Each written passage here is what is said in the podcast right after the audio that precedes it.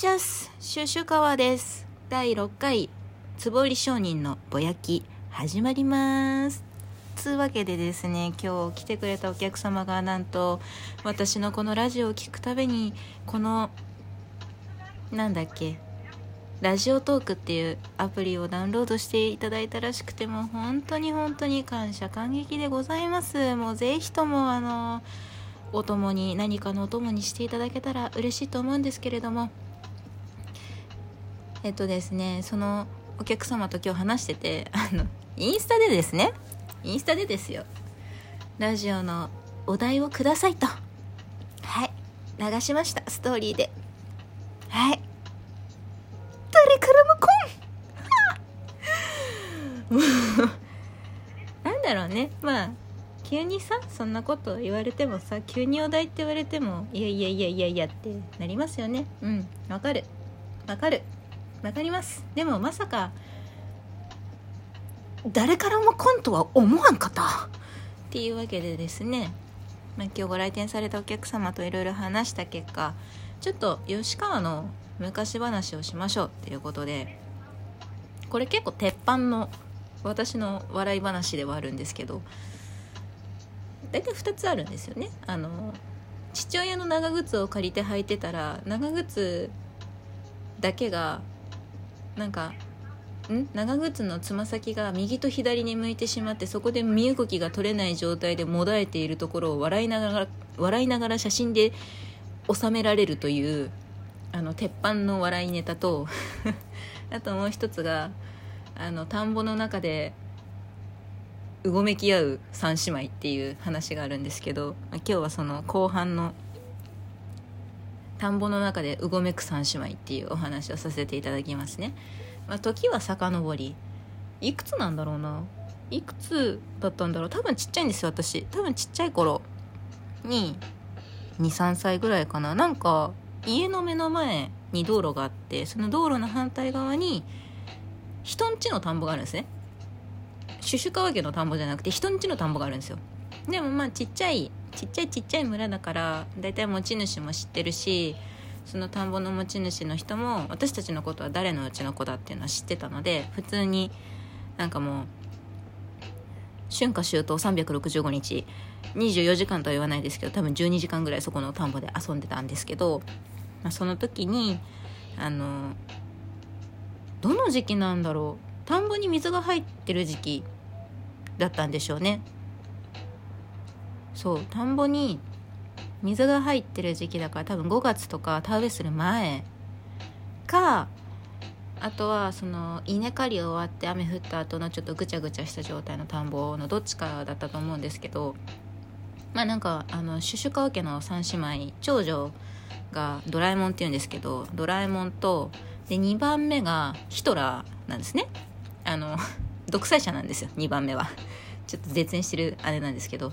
で2番目と4歳離れてましてドラえもんとは6つ6個離れてます私は。で私が一番下の3姉妹の一番尻尾のこんなねイノシシみたいな性格で馬のようにじゃじゃ馬のごとくこういろんなお店で暴れ散らかしてるっていう感じになるんですけれども3姉妹仲良く遊んでたらしいんです。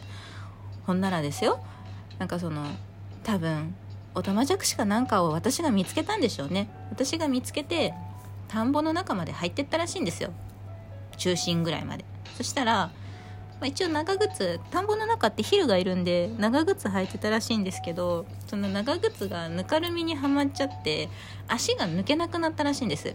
で田んぼの真ん中でうわーってなって「お姉ちゃん助けてお姉ちゃん助けて」っていう状態だったらしいんですよ。もうその時点で私アホじゃないですか。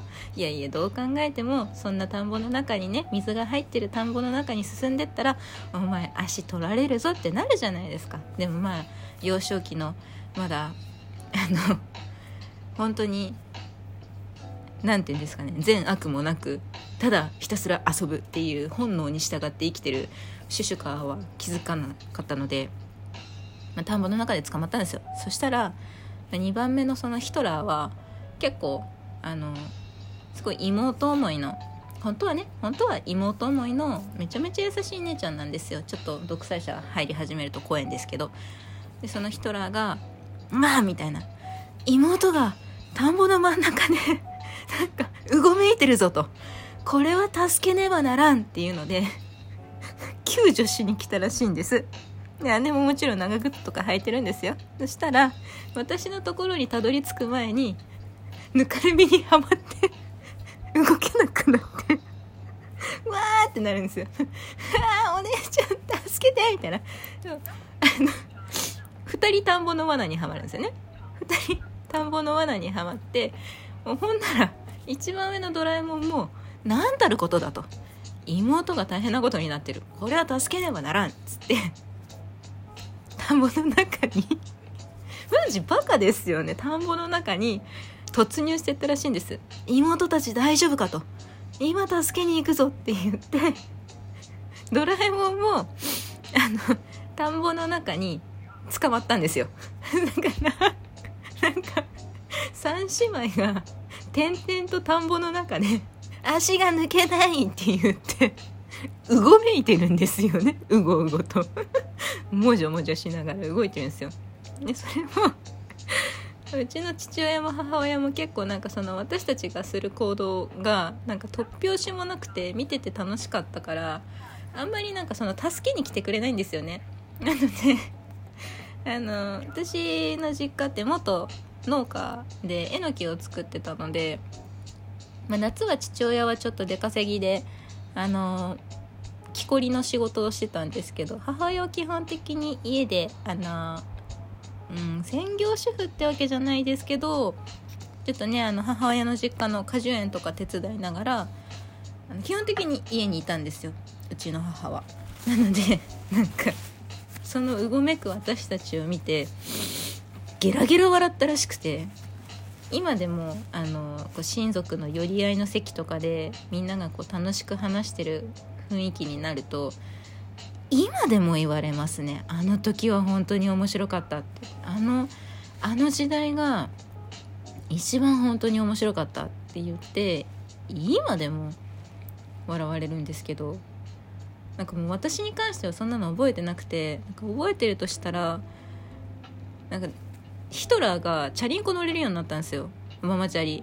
で母親のママチャリに乗ってなんかすげえ軽快に自転車に乗っててでその時やっぱり妹だからあの姉ちゃんが行くところについて行きたくなるんですよね。だからあそこも行きたいここも行きたい姉ちゃんが友達の家に行くんだったら私も一緒にその友達の家に行きたいっていう感じでついて行きたがってたんですけどでその時になんかこうすごいどんなんだったっけかなもうそこら辺はうろ覚えですけどなんか自転車の後ろに乗せてほしいって私が言ったのかな？なんか乗せてやるよって言われたのかな？